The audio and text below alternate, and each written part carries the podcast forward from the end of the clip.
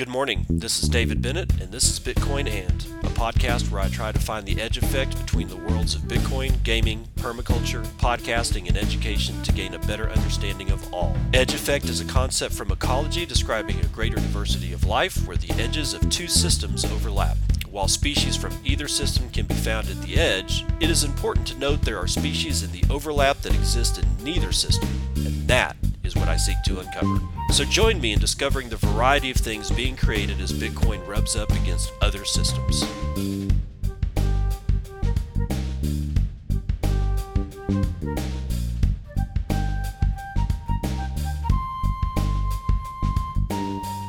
It is 5:56 a.m. Central Daylight Time. It's the 19th of May, 2021. This is episode 421 of Bitcoin and how you doing out there, guys? You doing all right? You holding it together, man? You better. Because welcome to Bitcoin, motherfucker. This is the way it works. Um am I happy about it? No, of course I'm not happy about it. Never happy about this kind of shit. You know, the FUD piles on. Although I have to say, I have been thinking this doesn't. I'm not going to say this time it's different as much as I don't think this is all Elon Musk at this point. I think he he might have been the like I don't know point of the spear uh, of the spear and all that kind of shit. But we've got FUD piling on FUD, piling on FUD, piling on FUD, and you know after a while it, it becomes like, well, you know, just how coordinated is this? or is this simply just organic? And like, and I'm am I talking about the dip? No, I'm talking about all the the actual FUD that you know is coming out. Um, it, but I just I, am not sure if I could if I could actually call it coordinated as, at this point as much as I would have to call it just coincidence. Now, am I right? Oh hell, I don't know, dude. I mean, is anybody right about anything? you know, a hundred thousand, you know, hundred thousand dollar Bitcoin by uh, June uh, in time for the uh, Miami conference. I mean, those are those are wrong too. Are we going to hit the the gap at thirty seven thousand? I don't know. Maybe it looks like we might. And you know, there's been a lot of gap fills. And what am I talking about? A gap fill? It's when you got a price rise that goes up and then you end up passing a point like i don't know like let's say you got a $10000 candle from uh, let's say from like 30000 to 40000 on on the way up. And then you over the days you shoot past that and you go for days and a few weeks and you're just kind of at this level and then you go up and you kind of go down a little bit and you go up but you're you're way above this you're you're inhabiting this area in the price where you're way above that $10,000 candle that you forgot about, the one that you were tweeting about, the one that you were taking pictures of giant green dildos about and posting them to Twitter and, and Facebook and being all fun about it. And then it just kind of it kind of goes away in your mind. you know, you're you're focused on what news is coming out like, you know, like you're 6 weeks out from the $10,000 green candle and you never went back down in price to go back into that range somewhere about halfway in that $10,000 candle. So if we went from like let's say like a 30 to 40 from $30,000 to $40,000 and you stayed at, you know, between 40 and $47,000 for weeks and weeks and weeks and then go up to 50 like, you know, basically what we did. You never came back down to $35,000 to go back and test that gap that gap being the price, the area of price between thirty and forty thousand dollars. That's what a gap is. There was no retest, right? the market sentiment didn't want to go back down to 35 and kind of inhabit that area even once or twice or a couple of times. And that ends up being, from what I understand about technical analysis, and I believe me, guys, I you're you should not be listening to me but my understanding at the base level is that that's what the gap is. When somebody says we got to go fill the gap, we may be on our way to going and filling that gap right now. So, I, what happens after that? I don't know. Do we ever actually go in and fill the gap? I don't know. But if we don't, I guarantee you there's going to be a lot of TA guys that know a shit ton more about that stuff than I do that's going to be telling you we've got to go fill the gap.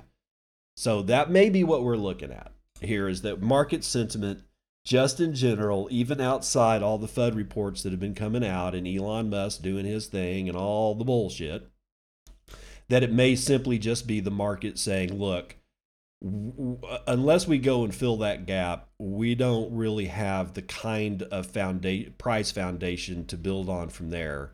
And we've done this a lot, honestly, over over the past, you know, God, eleven years.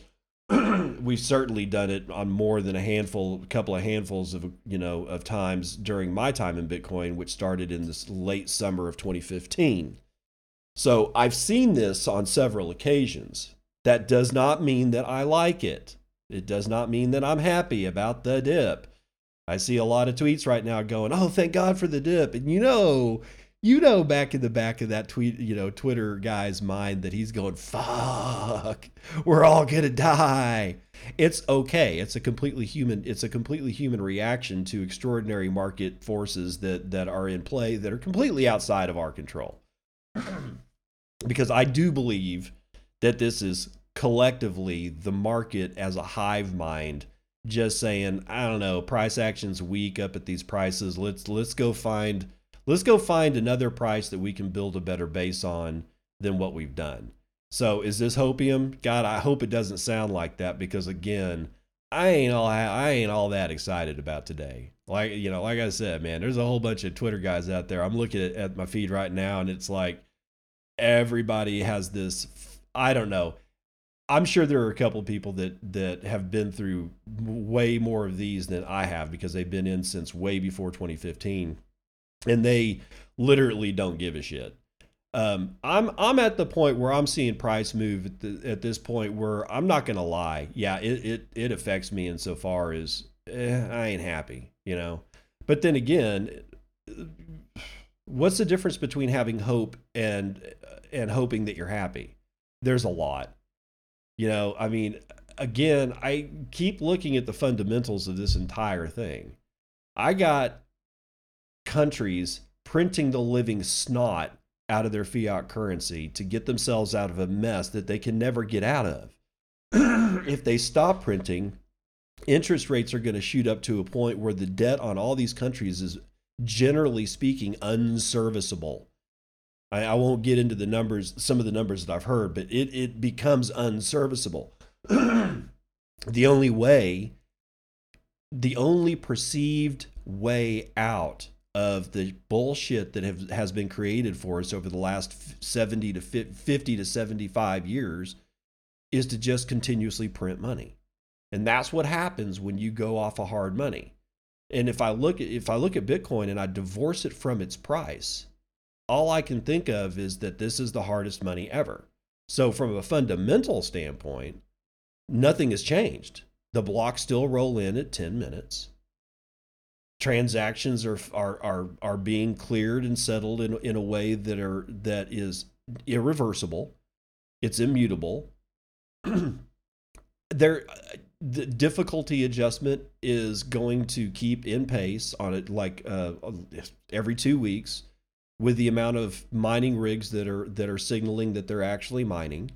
And they signal by actually mining it nothing in the fundamentals in the my bag of fundamentals about bitcoin has changed.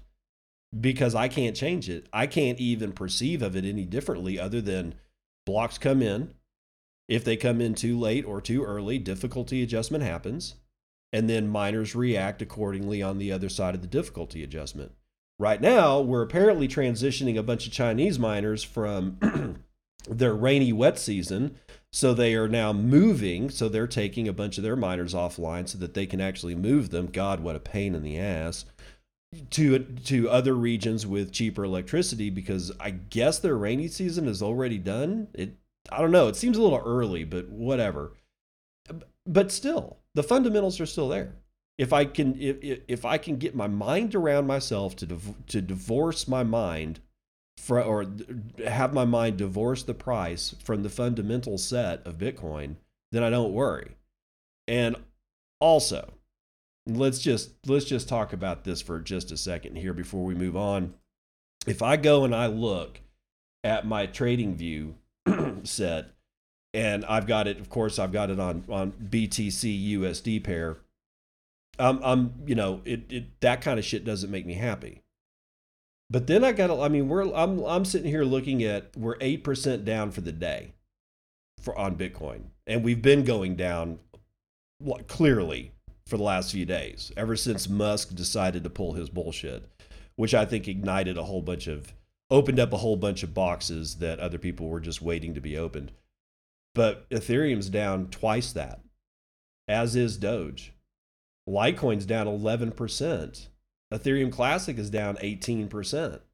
Every shit coin is getting hit way harder than Bitcoin.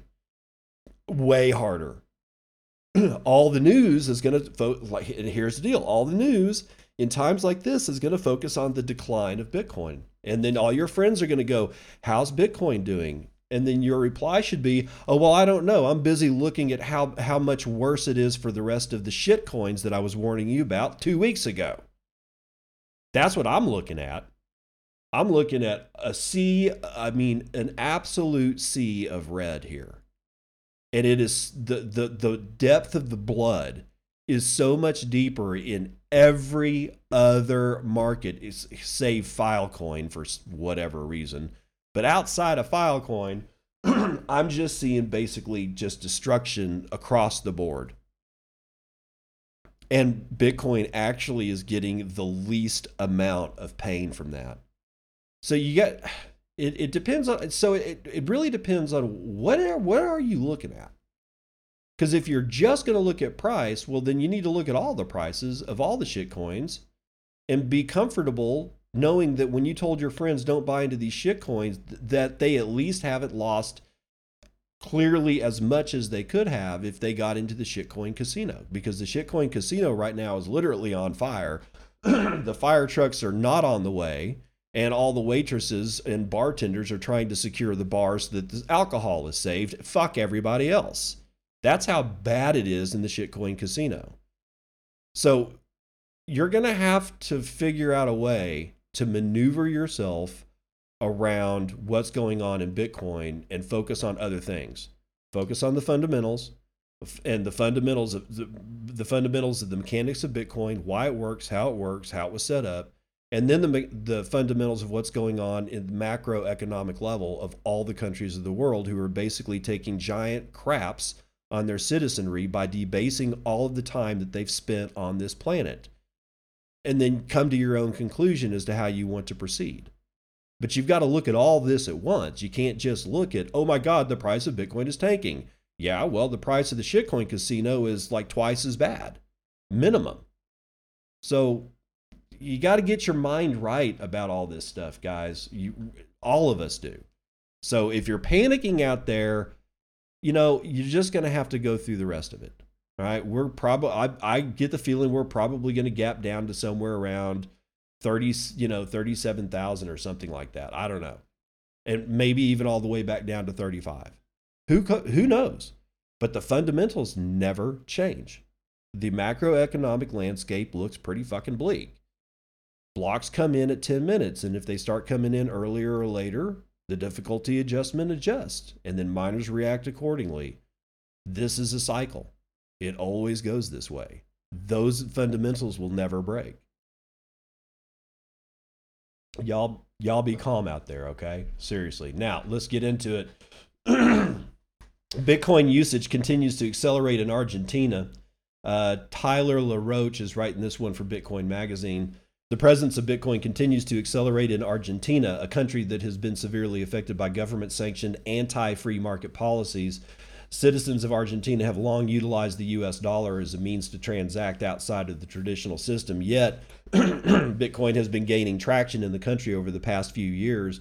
Recently, the Latin American director of digital exchange Binance told AFP News, quote, the number of user accounts for investing in cryptos, that's in quotes, has multiplied by 10 in Argentina since 2020, detailing a staggering increase in the number of users. Argentina entered the 20th century as one of the wealthiest countries throughout the entire world. Prior to World War I, Argentina was richer than the traditional European superpowers of France, Germany, and their Spanish colonizers. The country continued to grow throughout the first half of the 20th century, albeit at a slower pace than the rest of the world, but still maintaining a positive growth rate. Yet, in 1975, the economic scenario of the country quickly changed. From 1975 to 1990, the country experienced economic stagnation and dramatic inflation. Gee, I wonder why. Could it have been 1971? Who knows?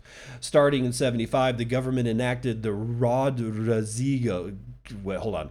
Rodrigazo, a series of centrally planned government policies that aimed to centralize economic decision making. As a result, Inflation averaged over 300% per year from 75 to 1990, reaching severe hyperinflation rates of 2,600% in 89 and 1990. These bouts, bouts of government induced hyperinflation destroyed the savings of citizens, preserving their wealth in the Argentinian peso, and set the, set the country into a devastating downward spiral. Throughout the 90s, Argentina had a law of convertibility that fixed the peso's exchange rate at par with the US dollar, meaning every peso had to be backed one to one US dollar reserve ratio. This temporarily stalled inflation for about a decade, yet meant that the politicians could not print exorbitant amounts of money. As a result of the government's desire to increase spending in 2001, they quickly enacted a series of government policies known as the Corralito. During this attack on economic freedoms in the country, the Argentinian government froze citizens' dollar denominated bank accounts within the banking system. Simultaneously, they altered the peso to USD exchange rate, then proceeded to steal the dollars within the banking system as all were converted to Argentinian pesos under the new exchange rate, simply to finance government spending at the expense of the common citizen. Sound familiar? After the Corralito, the economy had a slight return to growth as government imposed restrictions were slowly lifted from 2002 through 2012. But in 2012, rising inflation and capital flight led to massive de- decrease in the country's dollar reserves, pushing the government to enact new capital controls. Specifically centered around limiting citizens' access to US dollars, these capital controls led to a steady increase in the black market for dollars transacted outside of the traditional banking system, known as the blue dollar rate. From 20, uh, 20, or 2012 to 2015, capital controls continued to be enacted under President Cristina Kirchner, leading to a steady increase in the blue collar conversion rate. Under President Mauricio Macri, from 2015 to 2018, some capital controls were lifted, decreasing the size of the black market for US dollars. Yet, the loosening of restrictions did little to prevent a steady rise in the blue dollar rate. In August of 2019, President Macri lost the primary vote, marking an end to the free market policies the administration had instituted. This led to a massive stock market sell off and currency devaluation as the peso dropped 15% in a single day. In September of 2019, new capital controls were instituted that prevented citizens from converting pesos to dollars at a rate that exceeds $10,000 per month. One month later, after Macri officially lost the election, citizens were limited to just $200 uh, or $200 of dollar savings from the previous $10,000 allowed. Under the current Alberto Fernandez administration, capital controls have been increased yet again. The administration announced after entering office in December of 2019 that all purchases made in any foreign currency would be subject to a 30% tax, hampering official avenues for citizens to transact with relatively stable fiat currencies such as the US dollar. As of April 2021, the government has confirmed that all capital controls will remain in place for the foreseeable future doubling down on policies that have destroyed the free market in Argentina, devalued the peso, and forced citizens to transact on the black market to maintain any level of prosperity. Coinciding with the new capital controls within the country, Bitcoin adoption has been steadily increasing. The amount of peer to peer volume within the country has significantly increased since 2018 and is continuing to maintain a consistent volume. As seen in the chart above, the clear upward peer to peer volume trend beginning in the early, in early 2020 coincides with new capital controls within the country. These volumes may continue to increase as the current administration recently confirmed that all capital controls will remain in place, a move that will induce capital flight and continue to force citizens to transact outside of the traditional financial system. On the corporate side, South American e commerce giant Mercado Libre, headquartered in Buenos Aires, Argentina, recently disclosed a $7.8 million purchase with plans to hold Bitcoin on their balance sheet. The company has accepted Bitcoin for payment since 2015 as a result of South American customers being relatively financially disadvantaged and effectively being forced to rely on Bitcoin as a reliable payment method. Argentinians have been consistently robbed of their ability to preserve capital within their own country. Dramatic domestic inflation as a result of government money printing and heinous economic policies have forced citizens to abandon the peso for the US dollar. Yet, in an attempt to finance government spending, citizens have had the only reliable form of currency outright stolen from them time and time again. On the surface, Bitcoin is the best savings technology in the world, providing an avenue for the citizens of Argentina to preserve their wealth in a perfectly constructed deflationary piece of technology. This is not Bitcoin's only usage for the economically disadvantaged citizens of Argentina. Bitcoin cannot be censored or confiscated regardless of government intervention. The, this facet alone will allow Argentinians to prosper outside of the arms of a corrupt government that has consistently shown a disregard for the well being of its citizenry. Bitcoin does not align with the goals and incentive structure of the Argentine government, but fills the goals of the average citizen to perfection. Argentinians now have the ability to opt out of a system that has treated them unfairly for decades. Bitcoin is freedom money. And it is because those fundamentals still hold true. So I guess the argument against is, well, what are they doing now that the price is dropping? I don't know. If they're smart, the fucking hodl. I, you know, there are more. There's more going on in the world than the United States, and and, and our our you know death grip on monetary policy around the world via the U.S. dollar, which we are printing at a rate beyond anybody's you know mortal comprehension at this point. Nobody's ever seen anything like this. Hell, if you were to dig up Nixon, he'd probably freak out, and he's the guy that started all this bullshit. I'm serious. I'll bet you Richard Nixon, coming out of his grave, would look around and go, Are you kidding me? You printed $6 trillion? I don't know, man. The whole thing seems like bullshit to me.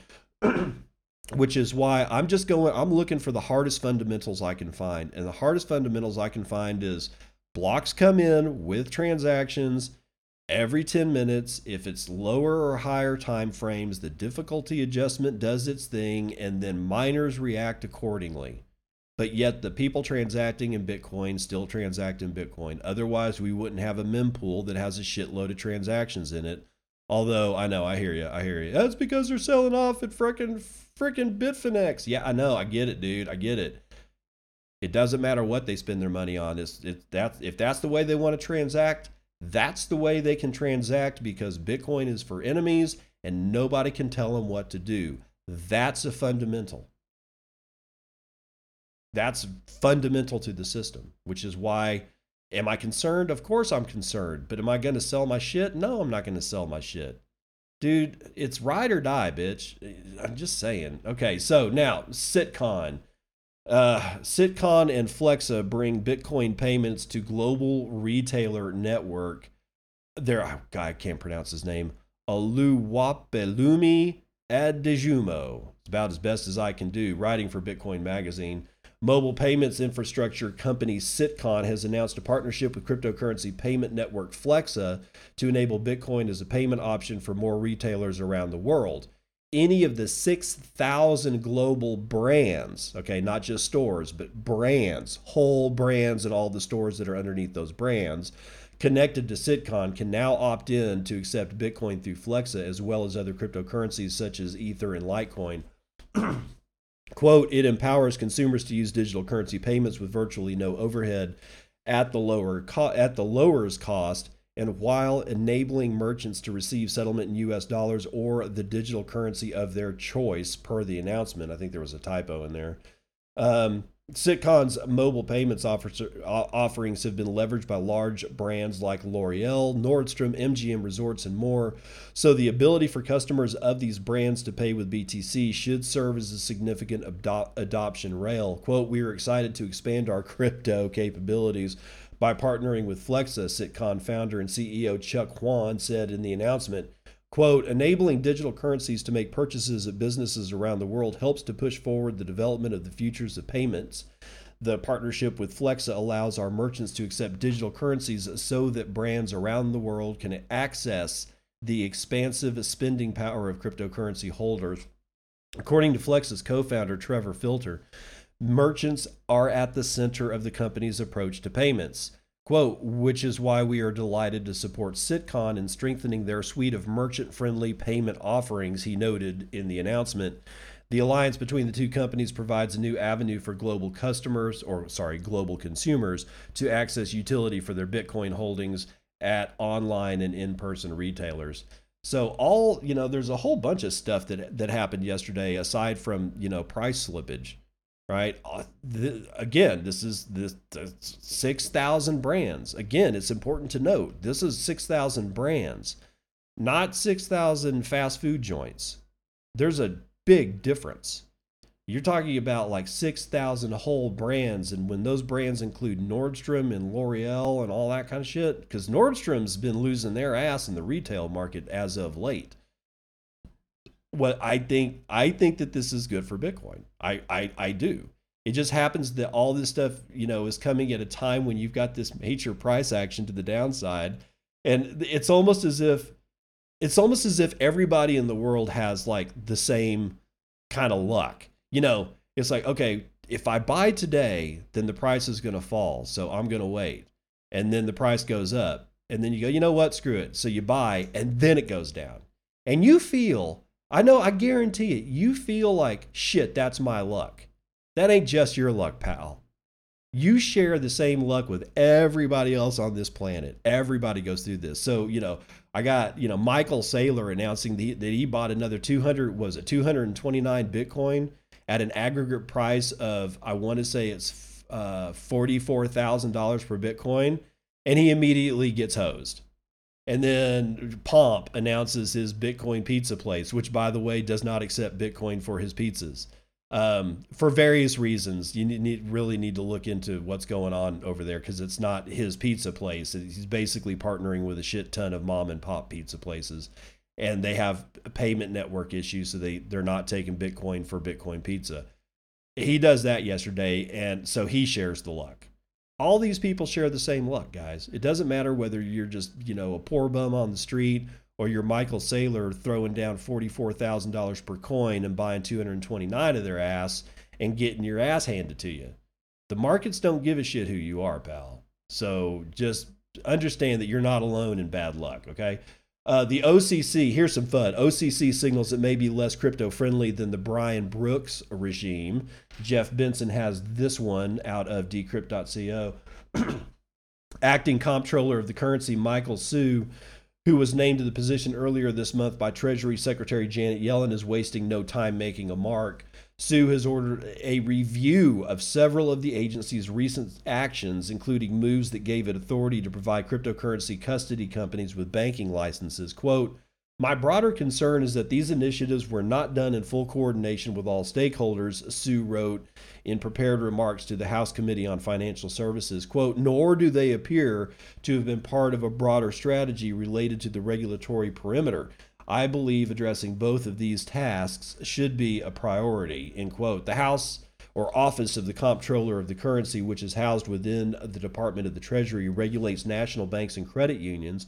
Under the guidance of former acting comptroller Brian Brooks, a former Coinbase executive and current CEO of rival exchange Binance, the OCC took a strongly pro crypto approach. In January, the OCC issued guidance that banks could issue their own stablecoins digital assets meant to mimic the uh, the price of another currency like the U.S. dollar and rely on blockchains for payment activities. Prior to that, Brooks's OCC had launched a national fintech banking center allowing crypto companies to offer lending products. But Brooks' leadership also rubbed some policymakers the wrong way. In late 2020, a group of Democratic representatives argued that Brooks had demonstrated, a, quote, an excessive focus on crypto assets and crypto related financial services, end quote. After the 2020 election, Financial Services Chair Maxine Waters wrote then President elect Joe Biden urging him to rescind the OCC's guidance. Quote, Your appointed officials at the Office of the Comptroller of the Currency must also not assume, as their predecessors have, that a law Congress passed over 150 years ago somehow gives them authority to provide a national bank charter to non bank fintech or payment companies, she wrote. Hsu will testify on Wednesday, that's today about regulatory oversight of depository institutions alongside the chairs of the National Credit Union Administration and the Federal Deposit Insurance Corporation, as well as the vice chairman of supervision for the Federal Reserve Board of Governors. So there you go. There's some there there's some FUD for you right there, man. Um, let's get into hold on for a second. Let me look at this one. Yeah, we're gonna save this one for later. So for right now, let's run the numbers.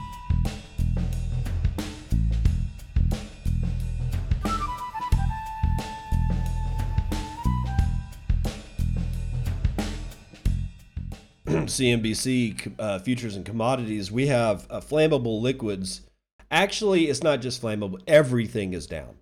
Everything. I mean everything. They're like even agricultural futures are taking taking it on the on the chin right now, but we'll start with oil. West Texas Intermediate down damn near 2%, 1.83 $64.29 for a barrel of that. Brent North Sea's going for $67.49, which is 1.78% to the downside. Natural gas, 1% down. It is at $2.98 for a 1,000 cubic feet of that. As mentioned, all shiny metal rocks are also likewise getting pummeled. 0.68% to the downside for gold, $1,855 for an ounce. Silver is down two and a third, guys, back down to $27.67. Platinum is down one and three quarters. Copper took a massive plunge, $2.57 to the downside. Palladium is down one and a half. As I mentioned, all agricultural futures are down. Some, or yeah, most by over a full point, and the rest down by under a full point. The biggest one or the biggest hit that any of them have taken is wheat, which is down 2% at the time that I'm talking. Indices are also down, some some down over a point. Dow futures is down 0.8. S&P futures is down just a hair over 1%. Nasdaq futures is down 1.4%, so tech is going to get pummeled today. S&P mini is down 1.22% all the interest rate futures for the uh, 30, the 10, and the 5 and the 2 year treasury bonds have all been pushed lower. And let's see, the price on the 30 year futures uh, for the treasury is down by a quarter of a percent, which is a pretty big hit, guys. Uh, now, let's talk about real money. I got Bitcoin at a price of $39,320.28. Uh, 233,000 transactions were performed in the last 24 hours, which is a measly 9,700 transactions on average per hour. This shit, this shit should be between 12 and 13,000 transactions per hour. This is is feeding my thesis that there are so many hodlers out there that the only people that are able to describe a price discovery are the people with the weakest hands in the world. And they always have been. If you're spending your time trading between shit coins, you have weak hands by definition. Because you're not you're not holding on to anything. You're just trying to bounce from casino to casino to casino, trying to pick up some kind of I don't know, you're picking up pennies on the in front of a train kind of shit. So the only people that are able to do price discovery are the worst people in the world to do price discovery because price discovery somehow or another does not happen with people who just buy and hold long term. Think about that. I may be completely wrong in that thesis. And if I am, you know, let me have it. My DMs are open on Twitter. That's B E N N D 77. Tell me why I'm wrong about this thesis. However, it seems to me that the only people that are in a position to define prices or perform the action of price discovery are the very worst people in the world that you would want defining price discovery.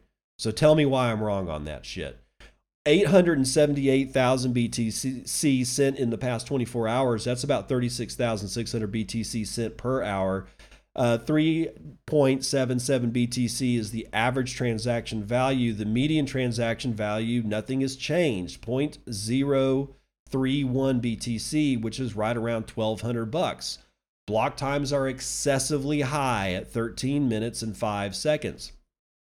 We have 0.8 BTC being taken in fees on a per block basis and 86.6 BTC being taken in fees overall in the last 24 hours. And with a 13.5% dip in hash rate, we are back down to 134.37 exahashes per second, which earlier this year was an all-time high.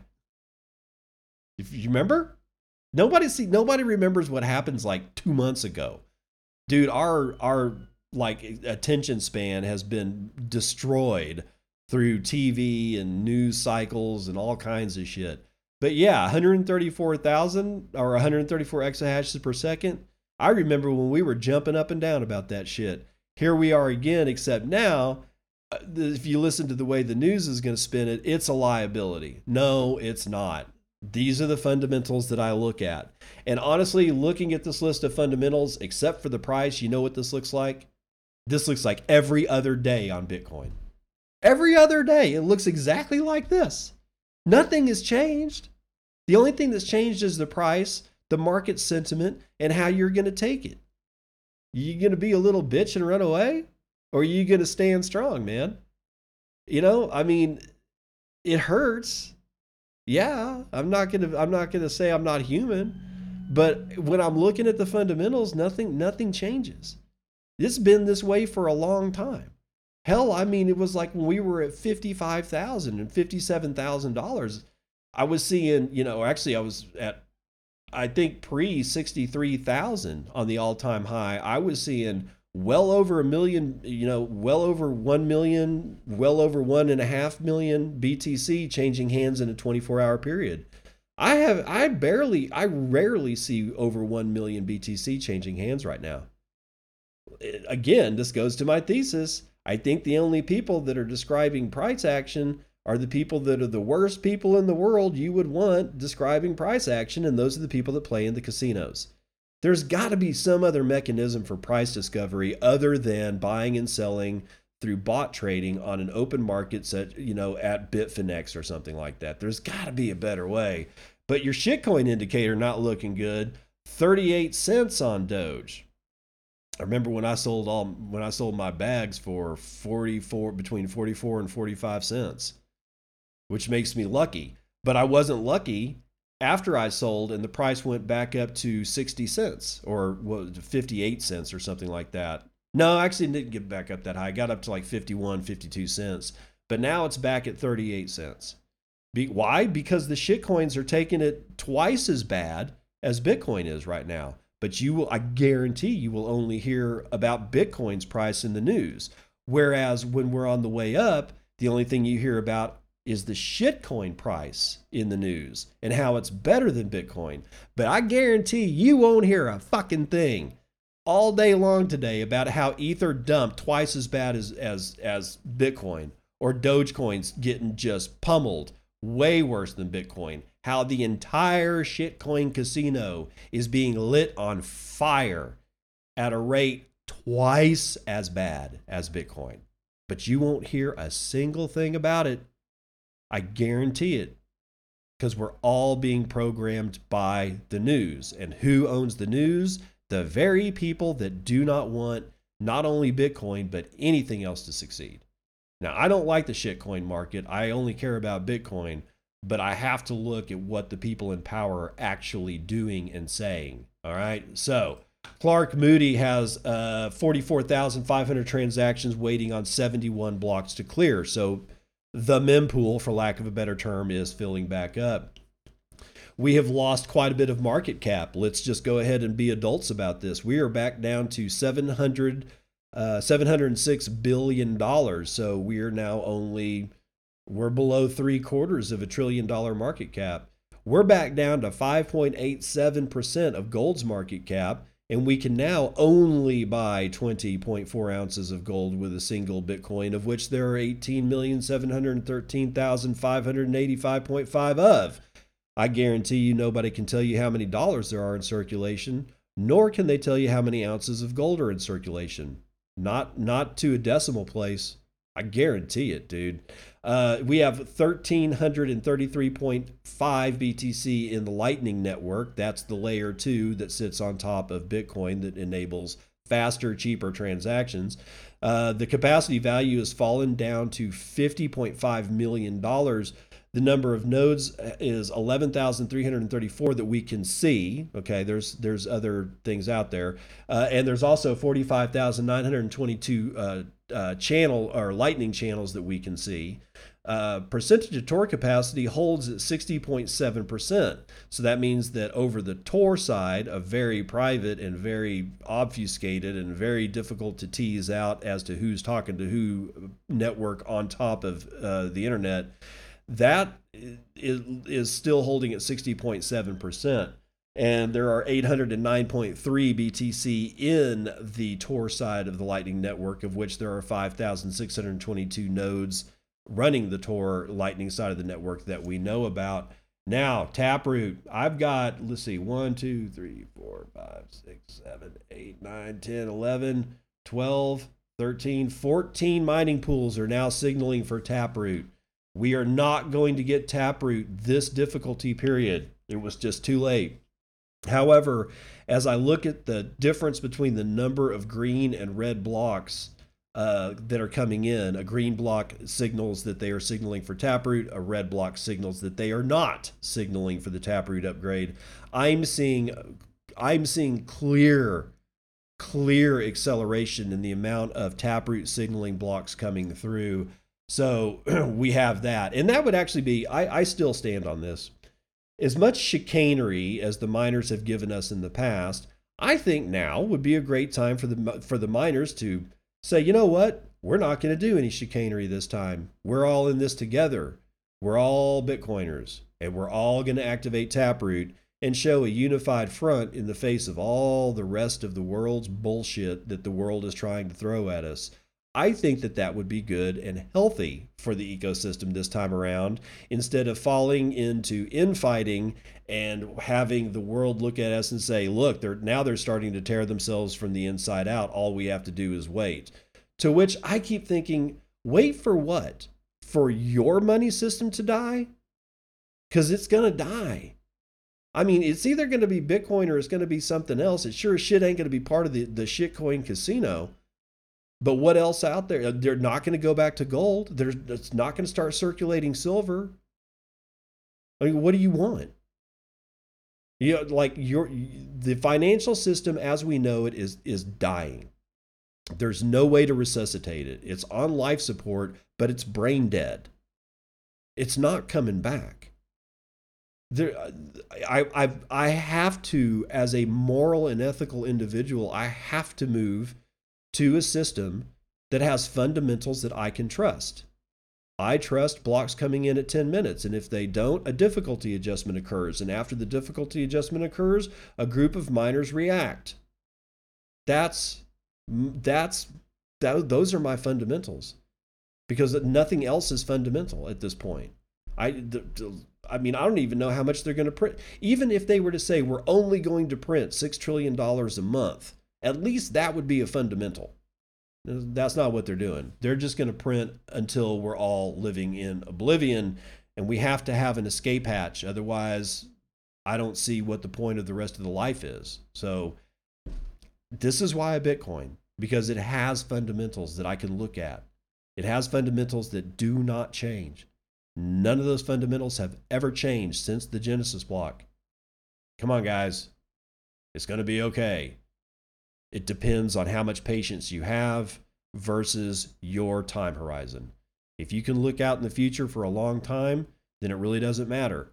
But if for whatever reason you react on shit that happened, like that you react to shit that's going to go happen to you four hours from now, not even Bitcoin can help you. Okay. Let's, that's going to do it for vitals.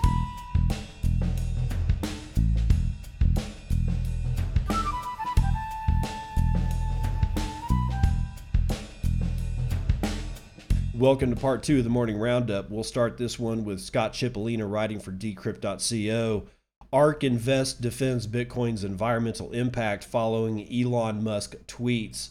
Uh, let's see. ARK Invest, an investment management firm that is a big investor in Coinbase and in Tesla, has questioned Elon Musk's stance that Bitcoin is bad for the environment. Quote, in our view, the concerns around Bitcoin's energy consumptions uh, consumption are misguided.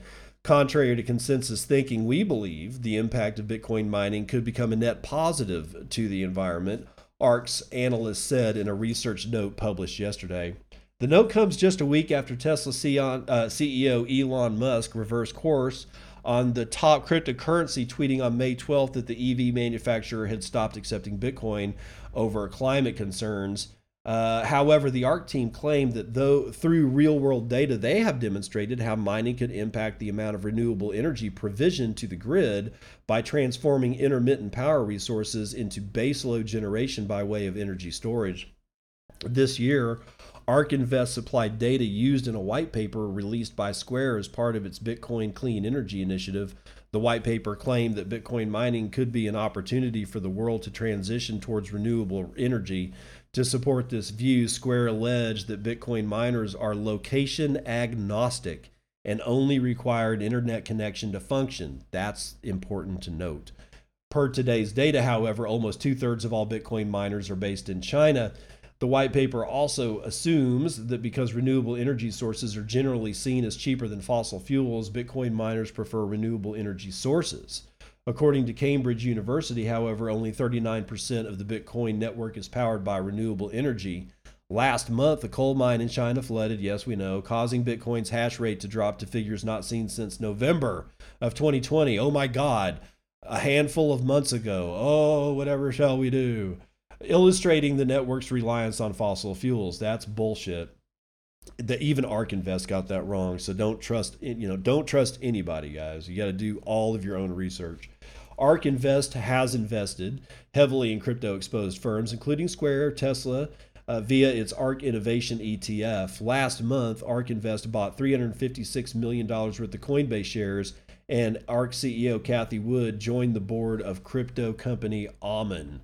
So they get some things right, they get other things wrong, but all in all, you basically got one of you know a major investor in Tesla telling the you know the world that the CEO of that that same company is just flat ass wrong.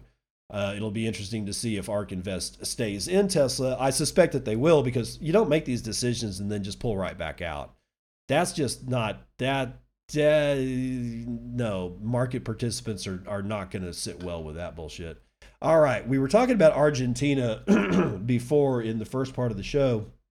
We're going to talk about Argentina again only this time around is going to be a where's the beef situation. Yahoo Finance has this one, and the reason I'm going to this is not about Bitcoin. This is about beef. However, it, it it speaks to macroeconomic forces as well as the fact that beef, unless you have not been in the space for longer than a week, is a major part of the of the uh, Bitcoin community. So beef is now only for Argentinians, government says after halting beef exports. Bloomberg, uh, this is from Bloomberg, by the way. Uh, Yahoo Finance is picking up the Bloomberg article. Uh, Argentina is limiting uh, shipments of beef, a staple in the world's fifth biggest exporter, the latest unorthodox move by the government to try to contain, guess what? Runaway inflation that is approaching 50% annually. President Alberto Fernandez told a key beef export associate that it won't be allowed to sell the product abroad for 30 days, according to a production ministry statement released on Monday night. During that period, the government will establish a set of emergency measures for the industry. Quote, the issue with beef prices clearly got out of control, Fernandez told a local radio station on Tuesday morning. International beef demand created distortions with domestic prices that cannot be tolerated anymore. We can't keep watching beef prices rise month by month without any justification. The measure demonstrates that the government is willing to sacrifice much needed dollars from exports to appease voters ahead of a midterm election later this year. The country's beef exports have been booming in recent years thanks to China led demand, and sales reached nearly $3 billion in 2020. But the government has been increasingly worried about the political cost of falling domestic consumption. Argentines, who traditionally have been among the world's most voracious red eat, meat eaters, have seen their intake reduce steadily amid declining income and diet changes. A prolonged economic slump means annual per capita beef consumption has fallen to 48 kilograms, which is 106 pounds, the lowest level in data uh, in data on record, and far less than the 2009 peak of 69 kilograms, according to the beef industry group CICCRA. Retail beef prices in the Buenos Aires region increased more than 65% over the last year, uh, promotion authority IPV, IPCVA said, quote, the president expressed his concern over the sustained increase in domestic beef prices over the last few months, the government said in Monday evening statements. The discussion for, uh, during Fernandez's meeting with the export group also included, quote, possible steps to restrict speculative practices and fiscal evasion.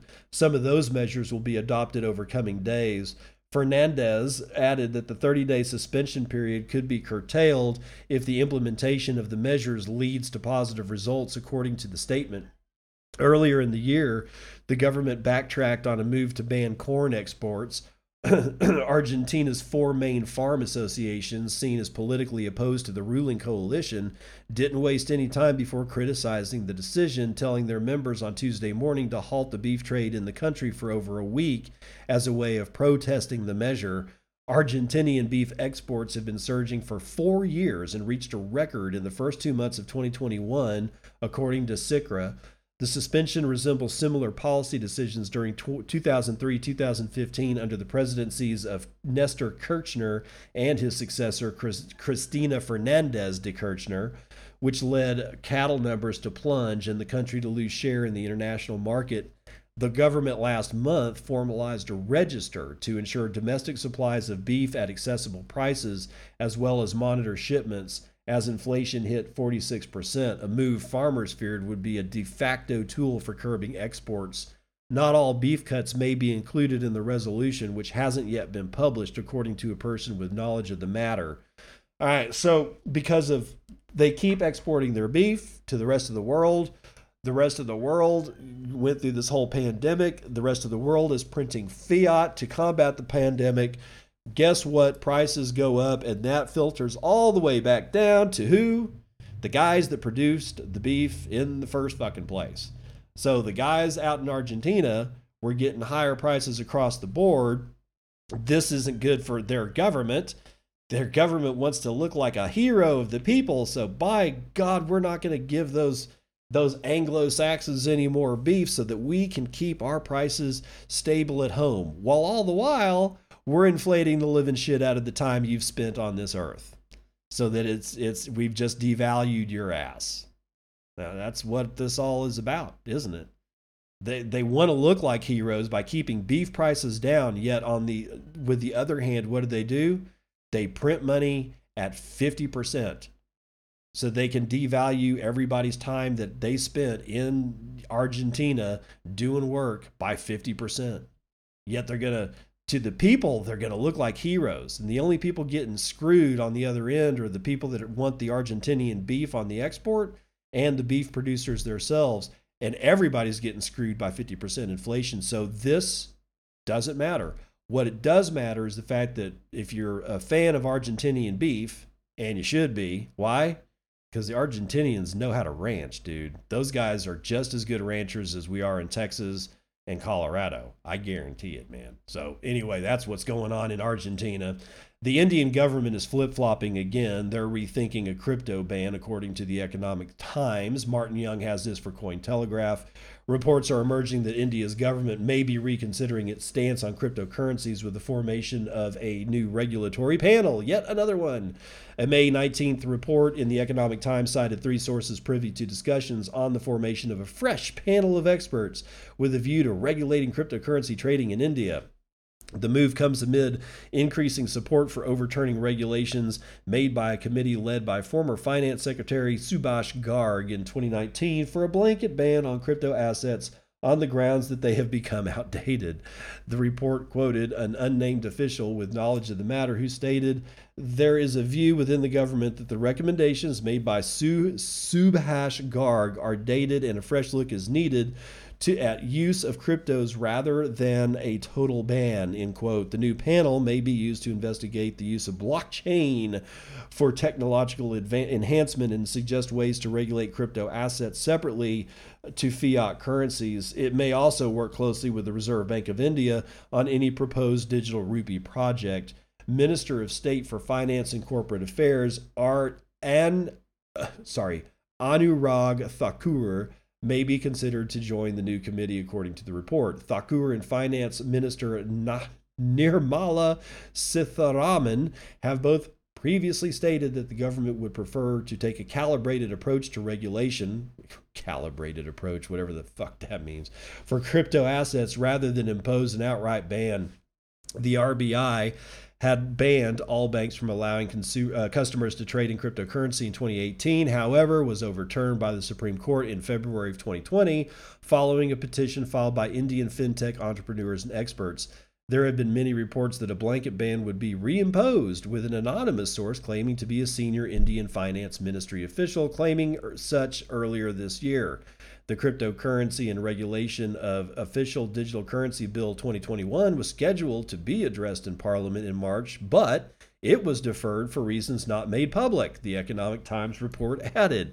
Sitharaman is expected to be briefed by her team er, later this month regarding ongoing developments in the cryptocurrency space, and collective breaths are being held again in the Indian crypto industry circles. There have been massive momentum on crypto exchanges and sustained retail demand in India in recent months, despite the ever present regulatory fears. So, flip flopping again. How the hell do you run a country this way? And that goes for any of these countries, man. It's like, like we got Brian Brooks that does all kinds of cool stuff, and then we got this new asshole as the uh, you know for the office of the comptroller of the currency, and saying something completely different uh, you know, at what point, at what point is sustainability of action going to come into play here for governments? Spoiler, it ain't. Again, look to the fundamentals of the systems that you trust. Who do you trust? I trust Bitcoin. Uh, do I trust the Bitcoin price? No, because the Bitcoin price is endemically linked to market forces but what really i mean and, and yeah mining and all that kind of stuff is is also linked intrinsically to market forces as well but a lot of the price is just perceived like whether or not there's fud in mainstream media whether or not there's a coordinated attack via you know fud in mainstream media spearheaded by a certain ceo that honestly i'm not sure how he's the ceo of anything he, none of his companies actually produce any profit and never have. Yet he's the third richest man on the face of the planet. How does that work? Well, it, it works because you're at the behest of the government that prints the money and gives you grants and subsidies so that you can operate a business that doesn't make any money, that consistently loses money. So when they tell you to jump, you say how high. That's how this shit works.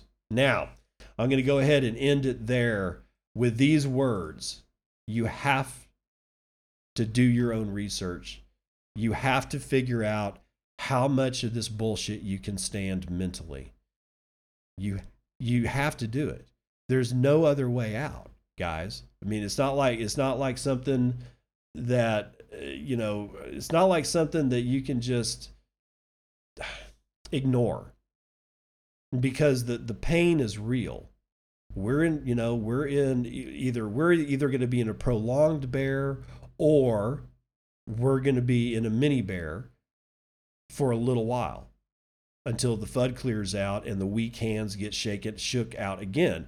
And that ends up being one of the things that I hate about this space is that every time we get a bull market, we get brand new retail coming in the gates.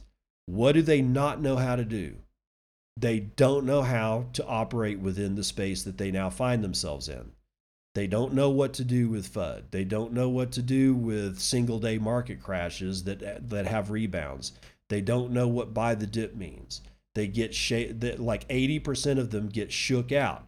20% of them kind of figure out real quick what they're doing and that's the education in this space has gotten nothing but better. However, for 80% of all retail that floods into this into the system on every bull run, expect, you know, expect those guys to not be here within a couple of days of the first major scary ass 38% to 48% drawdown. You cannot depend on those people. So, what do you depend on? You depend on the fundamentals. Blocks come in with transactions in t- every 10 minutes. If it's not every 10 minutes, if that if that's a prolonged situation, a difficulty adjustment occurs. After the difficulty adjustment occurs, the miners react accordingly and round and round and round we go. Those are the fundamentals.